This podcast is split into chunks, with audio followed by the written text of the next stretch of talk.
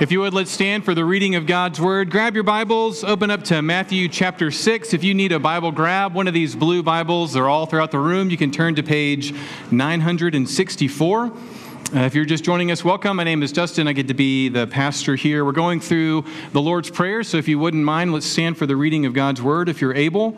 Uh, we're going to be focusing on verse 12 and then Jesus' comments on the Lord's Prayer in Matthew 6 14 and 15. Uh, we'll start around verse 9, but we're really going to talk about what it means for us to forgive our uh, debtors and for us to be forgiven. With that in mind, friend, let's hear the word of the Lord to us. This is Matthew chapter 6, verse 9. I'd love for everybody to have a copy of God's word out in front of them. Jesus said, Pray then like this Our Father in heaven, hallowed be your name. Your kingdom come, your will be done on earth as it is in heaven. Give us this day our daily bread and forgive us our debts, as we also have forgiven our debtors. And lead us not into temptation, but deliver us from evil. For if you forgive others their trespasses, your heavenly Father will also forgive you. But if you do not forgive others their trespasses, neither will your Father forgive your trespasses. Friends, the grass withers and the flower fades, but the word of God remains forever. And this is the word of the Lord. Praise be to God. And would you be seated and keep that Bible open together as we pray? Holy Spirit, we ask in the name of Jesus that you would give me the very words and the message of Jesus Christ and his gospel of forgiveness. Father, thank you that on the cross you upheld justice and mercy. Father, would we be humbled by it? And Lord, would today be the day of salvation? In Jesus' name we pray. Amen. All right, so I got to get a couple of controversies out of the way. As many of you have wondered, possibly for years, you may know that at our church we pray, forgive us our trespasses. We say debts. And some of you are thinking, why don't we say trespasses? So, some of you have been asking me all about the Lord's Prayer over the last couple of weeks, and you've wondered uh, raise your hand if you grew up saying, Forgive us our trespasses. Now, raise your hand if you said debts. Okay, so uh, there's this thing called the Mandela effect. Have you ever heard about it? It's this idea that we have all these like false memories, like there's never been a, a peanut butter brand called Jiffy before, and there's, you know, ideas like uh, the Fruit of the Loom logo is supposed to have a cornucopia behind it. It turns out that's never had a cornucopia in the Fruit of the Loom logo. So we have all these like crazy memories okay? So I'm going to kind of blow your mind right now, and it's going to sound like I'm, I'm like rewriting your history. But there is no English translation of the Lord's Prayer that ever includes the word trespasses in the Bible. You can go to the King James, you can go to the New King James, you can go to the NIV, you can go to the ESV, you can go to any modern, even the Old English, the King James. They all say the word debts. You can even go to the Geneva Bible. You can even go to the Latin. And guess what? It's always the word debts. Where do we get this idea, though, that the word trespasses is in the Lord's Prayer? Well, look down at Matthew chapter 6. The word for trespass does appear in Matthew 6, verse 14. And the reason why we have often said, Forgive us our trespasses and those who trespass against us, the reason we say that is because hundreds of years ago in the Book of Common Prayer, produced by the Church of England, they pulled the word trespass out of the verse 14 and put it in the Lord's Prayer. Now, you can also compare this word to Luke 11, where we get another translation and another rendition of the Lord's Prayer. This is Luke 11, verses 1 through 5. And in there, it's going to blow your mind a little bit, but Jesus says, Forgive us our sins as we forgive those who are indebted to us. So, which is it? Some of you have been asking me is it debts, is it trespasses, or is it sins? Well, in Matthew chapter 6, the Greek word right there is the word for debts. And we forgive those who are indebted to us. It's the same word that Luke uses. But Luke throws us a curveball and he uses the word sins also. And then, if you come from something like the uh, Episcopalian church or the Methodist church, if you are tied at all to the Book of Common Prayer, you'll remember that it's trespasses. So, which is it? Well, here's the good news sin is a trespass, sin is a sin, and sin is a debt. so, those are all valid things to say. These are not necessarily in competition with each other, so don't let it bother you too much. But the reason why we say debts and debtors, one is because that's what it's translated as, and you can go back to the Greek, it is the word debts. But the reason I am so committed to saying debts and debtors is because I think it gets to the very heart of why forgiveness is so hard and why the cross is so costly to Jesus. Because when you really consider the call that you and I are to forgive those who are our debtors, we recognize that when people wrong us, it's like they've taken something from us. Uh, you know, the problem with, with saying just a trespass, like if I trespass on your property by accident, as soon as I get off your property, no blood, no foul. But what if I go onto your property and, you know, run over your mailbox? Now I'm in your debt because guess what? What has to happen to the mailbox? Either I have to pay to put it back up, or you can forgive me, but you still have to pay either with your time or money or a new mailbox, to put the mailbox up. So, friends, what I want to suggest to you is that a truly Christian understanding of sin is to understand that sin actually is a debt. Uh, Jesus goes on and uses this same thing in a famous parable. But what I want you to do is look down at uh, Matthew chapter 6, verse 12 for just a second. Uh, I'm suggesting to you that sin is a sin, so Luke is right. Sin is also a trespass, so Matthew 6:14 is right because we do need to be forgiven our trespasses. But in Matthew chapter 6 verse 12, the real word there is debts. Because when we sin, we are indebted to those that we have wronged. We owe them something, you could say. And when people sin against us, we feel like they what? They owe us. The pound of flesh, right? But notice how Christianity comes along and addresses the topic of forgiveness. Jesus teaches in the most profound statement ever on prayer that you and I daily pray, Forgive us our debts, Father, as we also have forgiven our debtors.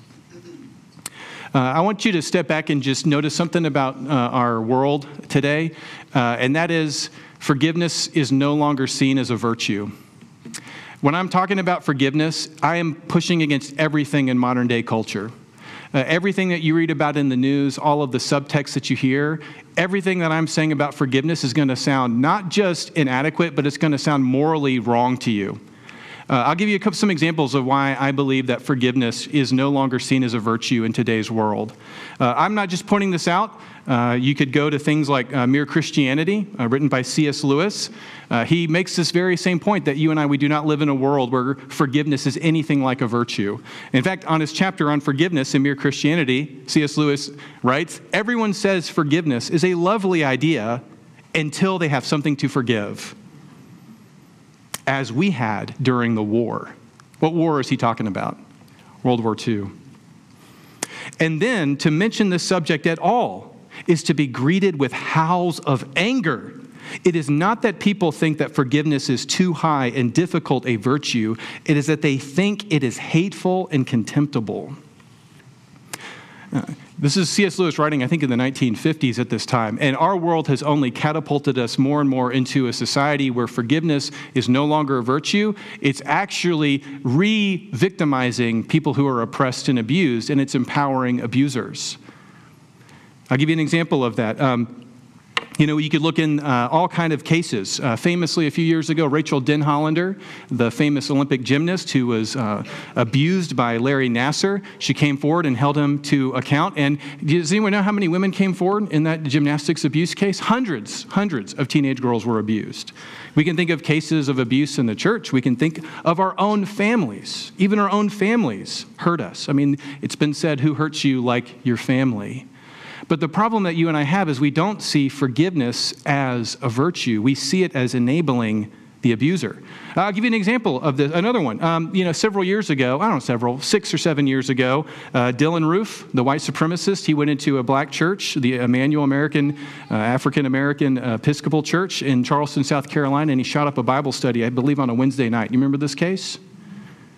Famously, what did those church members do? Anybody know? They forgave him. You know why? Because they were Christians. And the backlash against that church of Christians forgiving this man was swift and it was comprehensive. Uh, just a quick Google search, you can read countless articles. Was it right for that church to forgive that man who murdered them? Uh, one article published by the Carroll News entitled Black Forgiveness is Not for White People says it pretty clearly, doesn't it?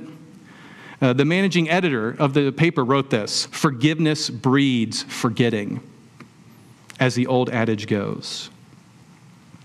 You can think about the Me Too movement where uh, thousands of women have been abused and they've been wondering is it right to forgive? Should they forgive their abusers? Well, that very question was brought up in the New York Times.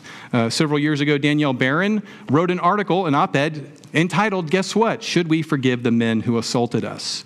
And at the very end, she says, I'm not ready to forgive him.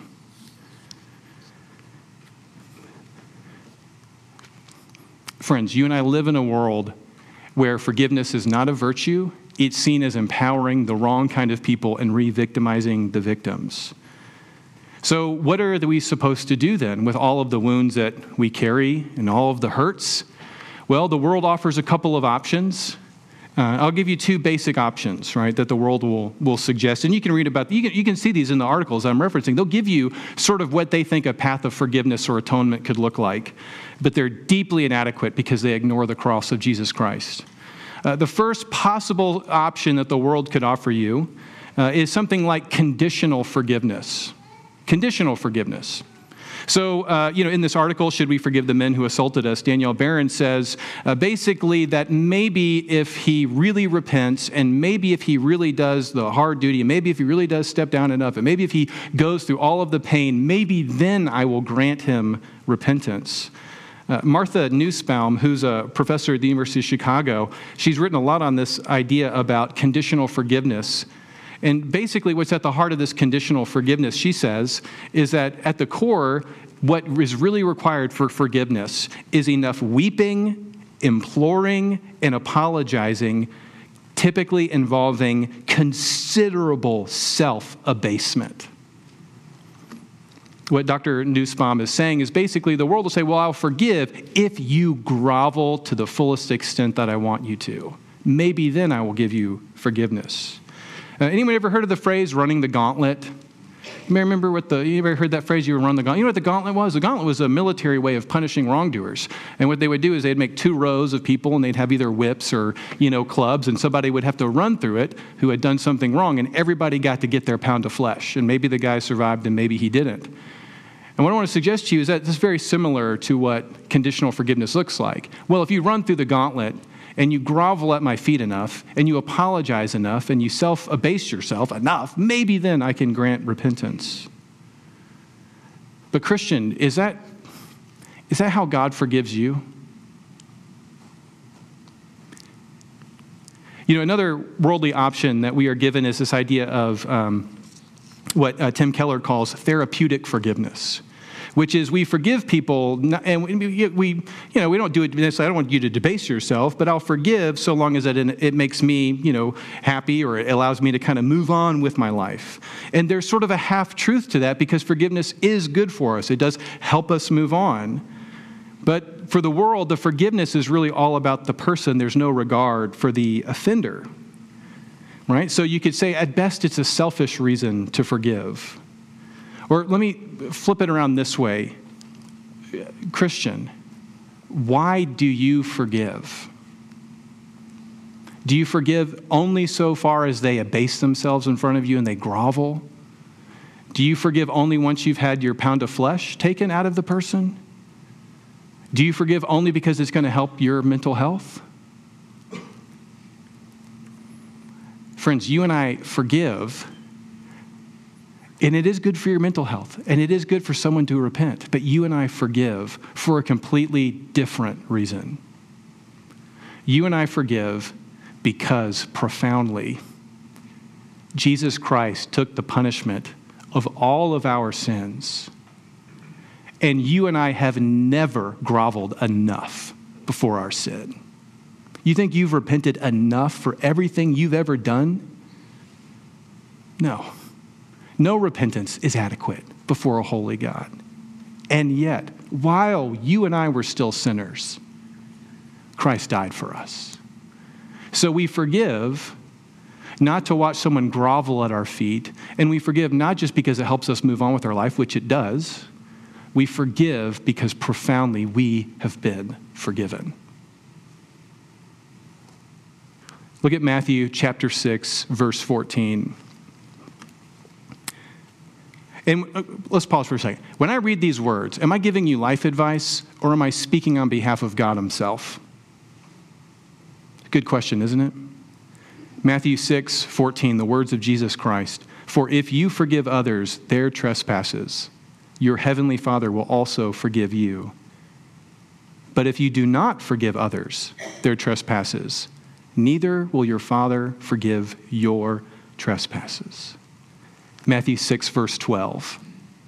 Give us this day our daily bread, and forgive us our debts, as we also have forgiven our debtors. Flip over to the Gospel of Mark for just a second. It's page 1008 in your Bible. This is Mark chapter 11, page 1008 in your Bible.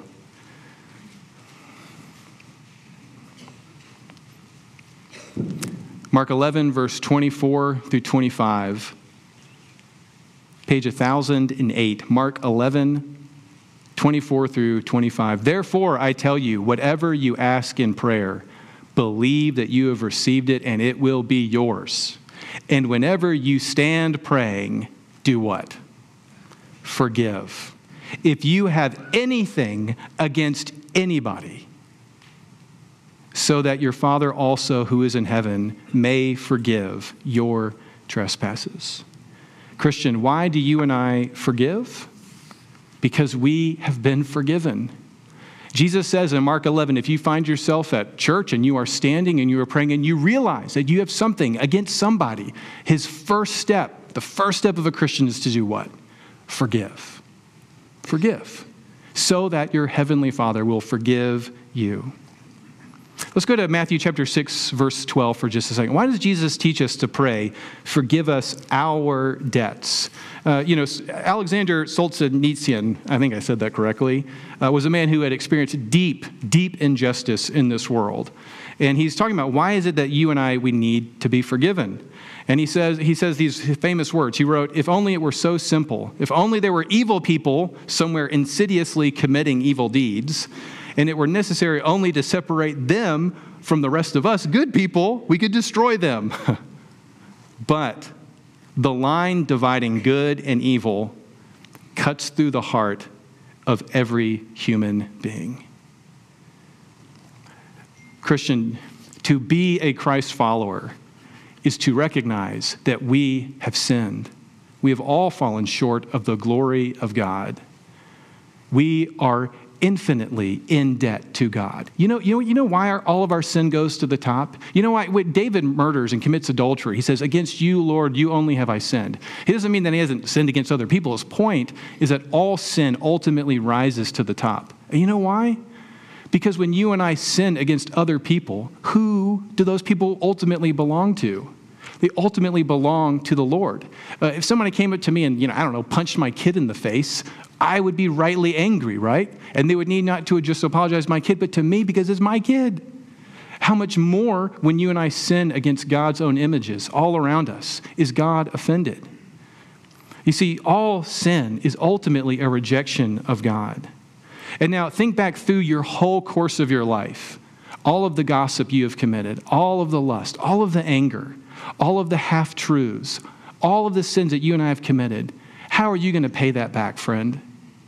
I mean, really, if you, if you think you can pay that back, uh, you haven't heard the teaching of Jesus because in, in Jesus' you know, famous parable about forgiveness, he says, Imagine there's a king and a man comes to him and he's got 10 bazillion dollars of debt.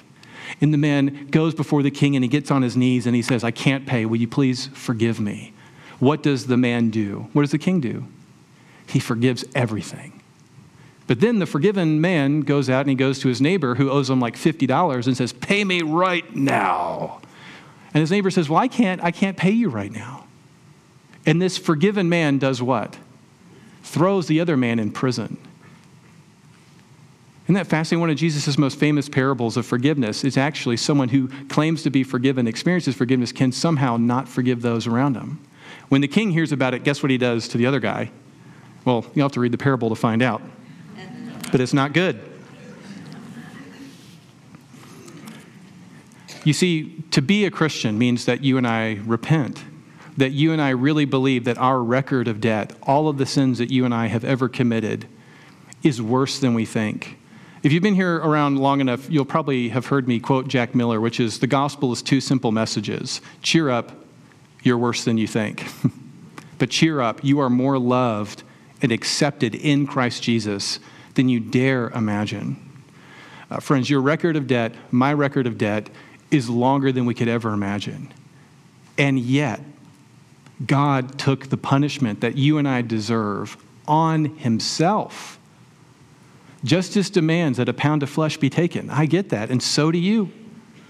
But the amazing thing about the God of Christianity, the only true God, is that God said, I will take the punishment, not you. Someone's got to replace the mailbox. That makes sense. I think about it this way. Uh, you know, the reason that atonement needs to happen. Um, okay, so let's. I'll use a silly example. Let's say I steal your cup of coffee one morning. Okay, and it ruins your morning. Okay, so what needs to happen for you know re- reconciliation? What needs to happen? I probably need to buy you a cup of coffee. Is that gonna? Is it like one cup of coffee enough? Somebody already said it. Someone said, I, I deserve two. All right, well, if I bought you two cups of coffee, is that really going to solve the problem? What are you going to do a week later when you buy a similar cup of coffee and you look at it and you're going to think, Dustin stole a cup of coffee just like this? You're going to think about it over and over again. But you know what forgiveness says? Forgiveness says you clear the debt, which means I don't bring it up with you anymore. And I don't bring it up with other people. I don't find passive aggressive ways like, oh, well, you better watch your coffee, Dustin's coming. You know, he stole mine. I mean, he bought me two cups of coffee, but he stole it. the third thing that forgiveness means, and this is the hardest forgiveness means you don't replay the situation to yourself. Forgiveness means you don't bring it up with the person, you don't bring it up to others, and you don't bring it up to yourself. You know, when someone asks Jesus, how many times do I have to forgive somebody? Jesus gives like the number for infinity. He says, he says like seven times? And Jesus says 77 times or 707,000, 7,000 times. His point is he's saying forgiveness is often a process. Because when the wave of memory comes back on us, when we remember, Dustin stole my cup of coffee, we have to choose in that moment am I going to tell myself this? Am I going to mention this to others? Am I going to bring it up over their head again? But forgiveness does what? Forgives all those things. And the reason you and I do that is because God has done that to us. Does God keep rehashing to himself all of your sins? Does God hang your sins over your head constantly? Does God tell other people about all the awful things you and I have done? No. Because he nailed our record of debt to the cross. And I bear it no more. You know, how is it that you and I are capable of forgiving, it's because we know that God took the punishment that we deserve. You know, um, this, is, this is at the heart of the gospel, right? This is the heart of the Christian message. Let me give you maybe a, a simpler example. Um, we, you know, what is God doing on the cross? Is God punishing a third party? Um, is, you know, so there's God the Father, he's angry against sin, and so a third party whoop, pops in the middle. Is that what's happening in the cross? You know, well, there is someone standing in the gap, but what's amazing about the message of Christianity is God Himself was reconciling the world to Himself. So, yes, God the Son, sent by God the Father, took the punishment of our sin, but really it's all God. Uh, this is a, a, profoundly important point in understanding the Trinity, and it's a point that actually Rachael Denhollander showed me. Uh, Rachael Denhollander, that gymnast, you may not know this, she's a Christian. She's an evangelical Christian, and her husband is a PhD student at Southern Baptist Theological Seminary. And I have right here uh, an article, an academic journal that they wrote together. It was published at the Evangelical Theological Society, which is the preeminent evangelical theological society. called Justice, the Foundation of Christian Approaches to Abuse. And Rachael and her husband co wrote this article about how the penal substitution of Jesus Christ gives the hope of forgiveness to abusers, but also how to hold them to justice. Pretty fascinating article by Rachael Denhollander and her husband. In this, she says the fact that God takes on the punishment himself, not foisting it onto a third party, entwines vicarious punishment and forgiveness together. She gives an example. A banker cannot be said to have forgiven a loan when a third party pays the loan on behalf of another. However, when the banker himself pays the loan on behalf of another, then there is satisfaction and the forgiveness of the debt. I could keep going, but it's an academic article, and I know it's a little heady. But what Rachael Denhollander is saying is that Jesus Christ himself on the cross took the punishment that all of our sins deserve.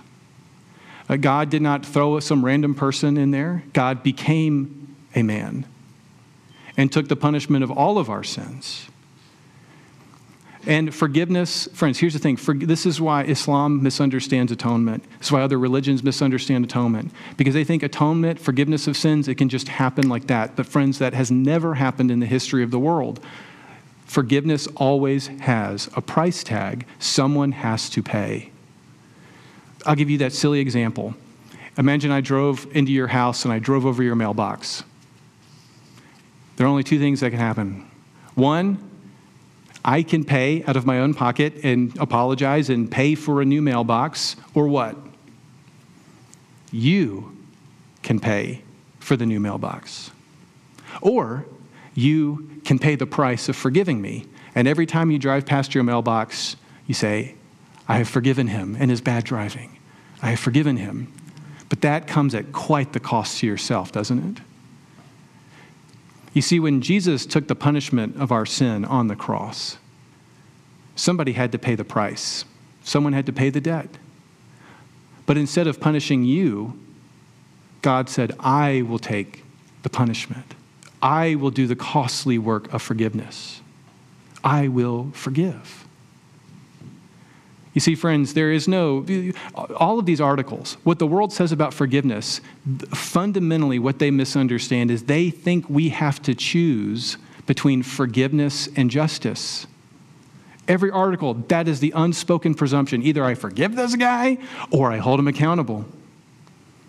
But, friends, God's justice and his mercy, they meet at the cross. God holds sin accountable, He punishes wrong. He pays the debt, and also, amazingly, like that, all of God's mercy and forgiveness flows from the cross. Christian, you and I do not choose between forgiveness and justice. They meet at the cross. If that doesn't make sense to you, I'd encourage you to learn from Rachael Denhollander and her husband. There's a whole article, you can find it on Google right now, explaining how that works. So let me just recap for just a second where we've been. Forgiveness is not seen as a virtue today, but as Christians, we don't just choose between forgiveness or justice. We hold both of those things true because they meet at the cross. They meet at the cross. How does God treat us? Have you groveled enough? If you think you have, I don't think you've known the extent of your sin. but God moves towards us with kindness and his kindness leads us to repentance. God has removed our debt of sin. So, if you are a Christian this morning and you have known God's forgiveness, you have confessed your sin, your inability to pay the debt ever, instantly you become a person that looks at other people differently. Look at verse 12. Forgive us our debts as we have forgiven our debtors. You know, it, why does Jesus teach us to pray every morning, forgive us our debts? If you say, well, I believe in Jesus, all my sins are forgiven, why am I supposed to pray every morning, forgive us our debts?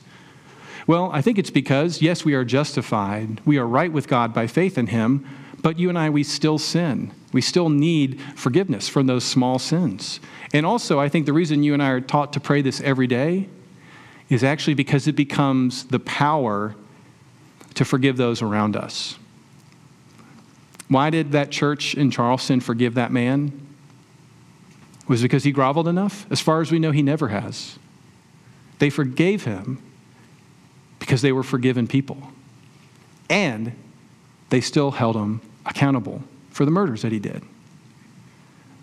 The Christian perception is not choosing between forgiveness and justice, but the way and the reason we pursue justice becomes radically different.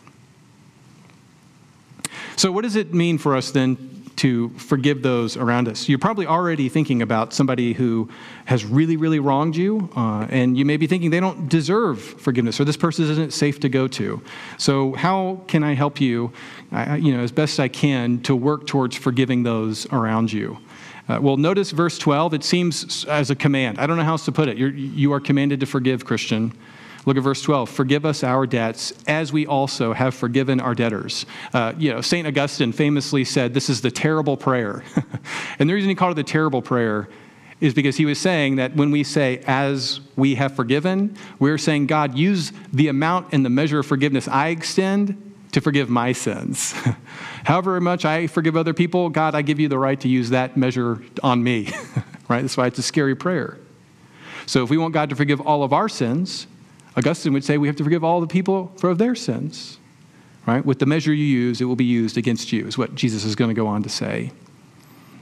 But how is it that you and I forgive those who have wronged us? Uh, first thing, this, this is a, oh, there's a wonderful book on forgiveness. I encourage anybody to read it. Um, it's called Forgive. It's written by Tim Keller.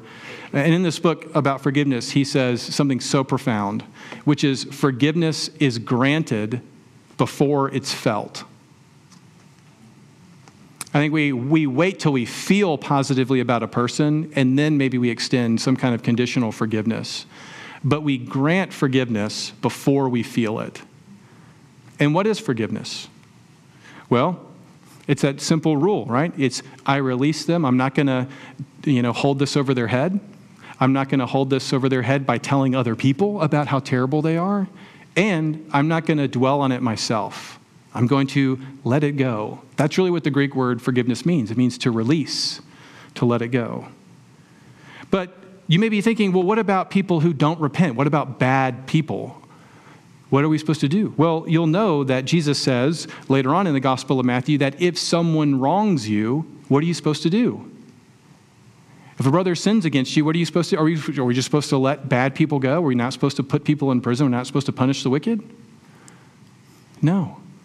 We, we do hold people accountable.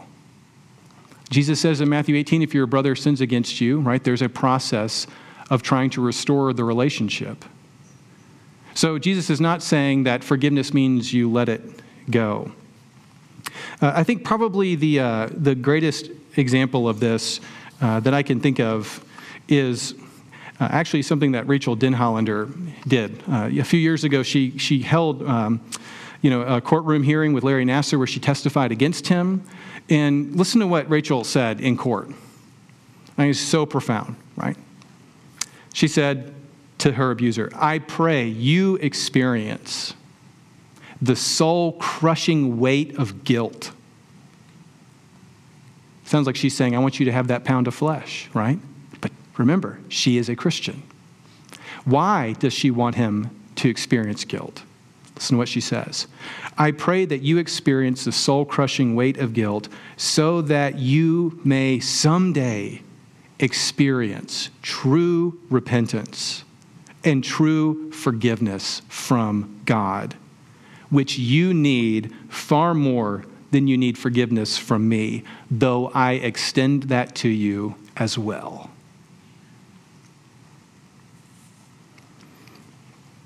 Christian, we forgive because we have for, been forgiven. We hold people accountable not because it's just good for our mental health, not just because we want to see them grovel at our feet, not because we want to see them suffer.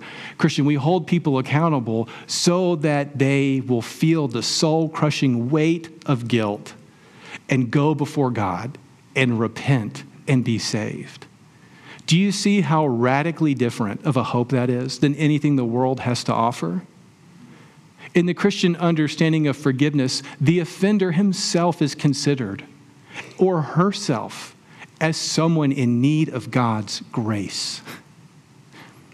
Christians can go to someone like Dylann Roof and say, I forgive you, and you're going to jail.